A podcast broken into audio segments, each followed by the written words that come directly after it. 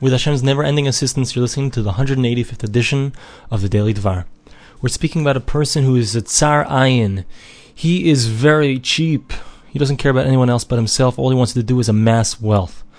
The Chafetz Chaim says this is a bad thing. Don't don't be that way. Don't be so cheap.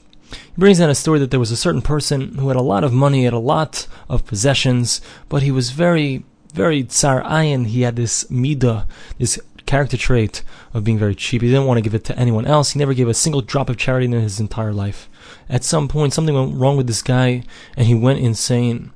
And he took a, he took some fire and he set his houses on fire. He took his money, his gold, his silver, he threw it into the river. He took a an axe and he broke all of the barrels that were full of the precious maybe wines that he had. What caused all of this to happen? Because he didn't honor Hashem with his great wealth. He wasn't able to give to someone else, and therefore that caused him to lose everything, to lose all of his money, and to lose his mind. He brings down furthermore from the Yalkut Shimoni on Parshas Re'eh that it says that a person should be careful not to hold back mercy from other people. He should always be merciful because we find that a person who holds back his mercy, so he's connected to the concept of avodah zarah. Because we see that in regards to somebody who doesn't give to doesn't give tzedakah, doesn't lend people money. So it's called Bili Ya'al. He took off the yoke of heaven. And we find this these words, taking off the yoke of heaven, in regards to someone who does Avodah Zarah, someone who serves idolatry. So a person who's only concerned about himself, he's very cheap, he doesn't give it to anyone else. What is he showing that all he trusts in? What is he what does he put his faith in? He puts his faith in his money. And he can't give his money to anyone else because he doesn't trust Hashem. He doesn't trust God. And therefore he's considered to be someone who has thrown off the yoke of heaven and he doesn't trust God, he doesn't believe in God. It's just like somebody who's worshipping Avodah who's worship, worshipping idolatry, because the one who's an idolater, so he's putting his faith in other things. He's putting his faith in, in gold and silver. And he says, this is the verse, it says in Shmos in Exodus, chapter 20, verse 20, it says, Elokei kesef, I'm sorry, Elohei chesef, Elohei zahav, you can't, you shouldn't make yourself gods of silver, gods of gold. And that means, to, it means two things. It means you can't have an, an idol, but it also means you shouldn't make money into your idol.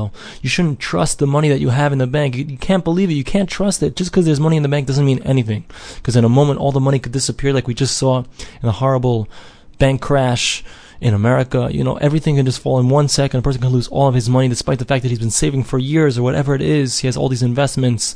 It could disappear in a second. So if somebody wants to make a good investment, he should invest his heart, his life, his money into God, to what God says is correct and what God says to do, because certainly if he does what God says, God will certainly reward him.